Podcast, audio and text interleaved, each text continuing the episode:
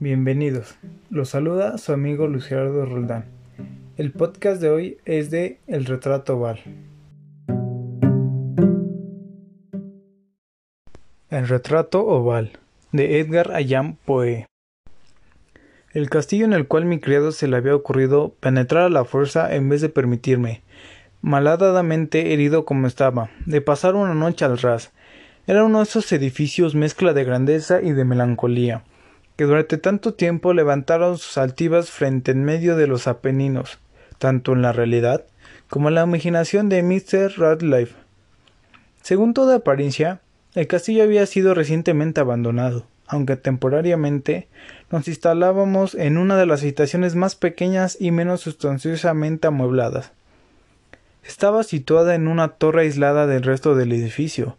Su decorado era rico pero antiguo, y sumamente deteriorado. Los muros estaban cubiertos de tapicería y adornados con numerosos trofeos heralíticos de toda clase, y de ellos pillan un número verdaderamente prodigioso de pinturas modernas, ricas de estilo, encerradas en sendos marcos dorados, de gustos arabesco. Me produjeron profundo interés, y quizás mi incipiente delirio fue la causa aquellos cuadros colgados no solamente en las paredes principales, sino también en una porción de rincones que la arquitectura caprichosa del castillo hacía inevitable. Hice a Pedro cerrar los pesados postigos del salón, pues ya era hora avanzada, encender un gran candelabro de muchos brazos colocado al lado de mi cabecera, y abrir completamente las cortinas de negro terciopelo guarnecidas de festones que rodeaban el lecho.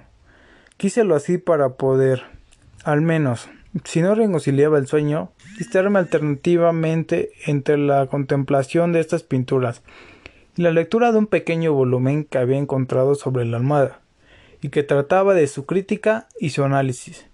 Lo leí largo tiempo, contemplé las pinturas religiosas devotamente. Las horas huyeron rápidas y silenciosas, llegó la medianoche. La posición del candelabro me molestaba, y extendiendo la mano con dificultad, para no turbar el sueño de mi criado, lo coloqué de modo que arrojase la luz de lleno sobre el libro. Pero este movimiento produjo un efecto completamente inesperado. La luz de sus numerosas bujías dio un pleno en un nicho del salón, que de las columnas del techo había hasta entonces cubierto con una sombra profunda. Vi envuelto en viva luz un cuadro que hasta entonces no advirtiera. Era el retrato de una joven ya formada, casi mujer. Lo contemplé rápidamente y cerré los ojos. ¿Por qué? No me lo expliqué al principio. Pero en tanto que mis ojos permanecieron cerrados, analicé rápidamente el motivo que me los hacía cerrar. Era un movimiento involuntario, para ganar tiempo y recapacitar, para asegurarme de que mi vista no me había engañado, para calmar y preparar mi espíritu a una contemplación más fría y más serena. Al cabo de algunos momentos miré de nuevo el lienzo fijamente. No era posible dudar, aun cuando lo hubiese querido, porque el primer rayo de luz, al caer sobre el lienzo, había desvanecido al estupor delirante de que mis sentidos se hallaban poseídos, haciéndome volver repentinamente a la realidad de la vida. El cuadro representaba, como ya he dicho, a una joven. Se trataba sencillamente de un retrato de medio cuerpo, todo en este estilo que se llama, en lenguaje técnico, estilo viñeta. Había en él mucho de la manera pintada de Sully, en sus cabezas favoritas, los brazos, el seno y las puntas de sus radiantes cabellos. Pendíanse en la sombra vaga, pero profunda que servía de fondo a la imagen. El marco era oval, magníficamente dorado y de un bello estilo morisco. Tal vez no fuese ni la ejecución de la obra, ni la excepcional belleza de su fisonomía, lo que me impresionó tan repetidamente y profundamente, no podía creer en mi imaginación. Al salir de su delirio, hubiese tomado la cabeza por la de una persona viva. Empero, los detalles del dibujo, al estilo de viñeta y al aspecto del marco, no me permitieron dudar ni un solo instante, abismado en estas reflexiones. Permanecí una hora entera con los ojos fijos en el retrato.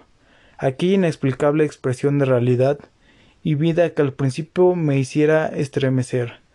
Acabó por subyugarme lleno de terror, respeto.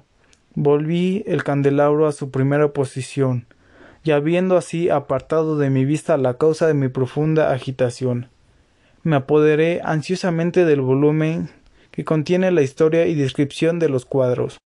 Busqué inéditamente el número correspondiente al que marcaba el retrato oval, y leí la extraña y singular historia siguiente. Era una joven de peregrina belleza, tan graciosa como amable, que en mal hora amó al pintor y se desposó por él.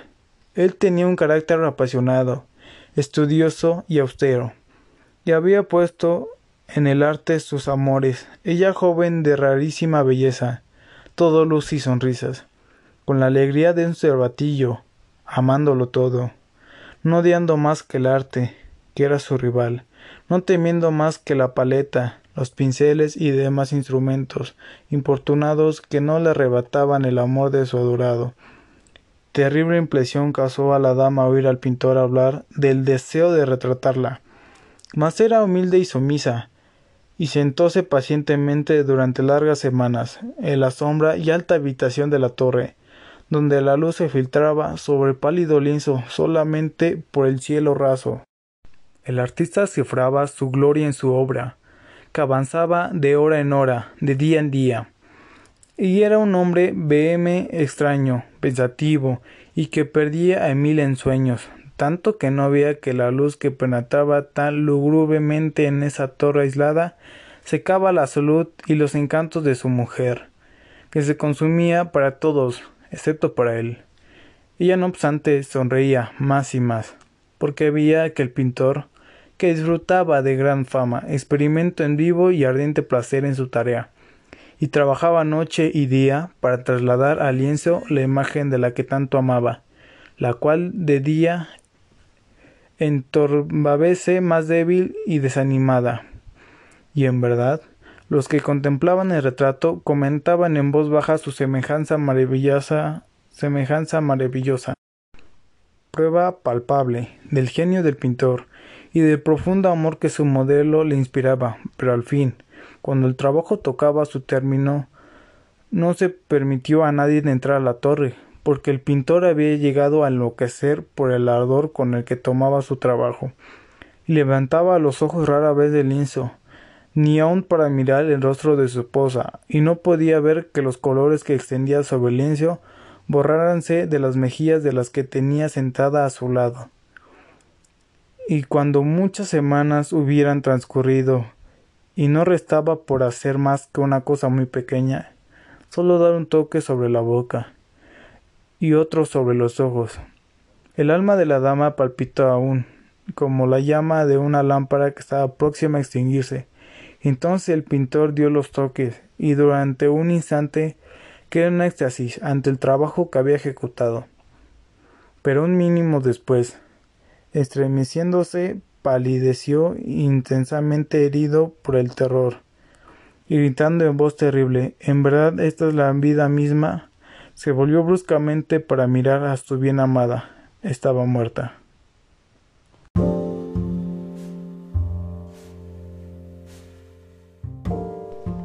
Muchas gracias por haber escuchado el retrato oval. Nos escuchamos en la próxima.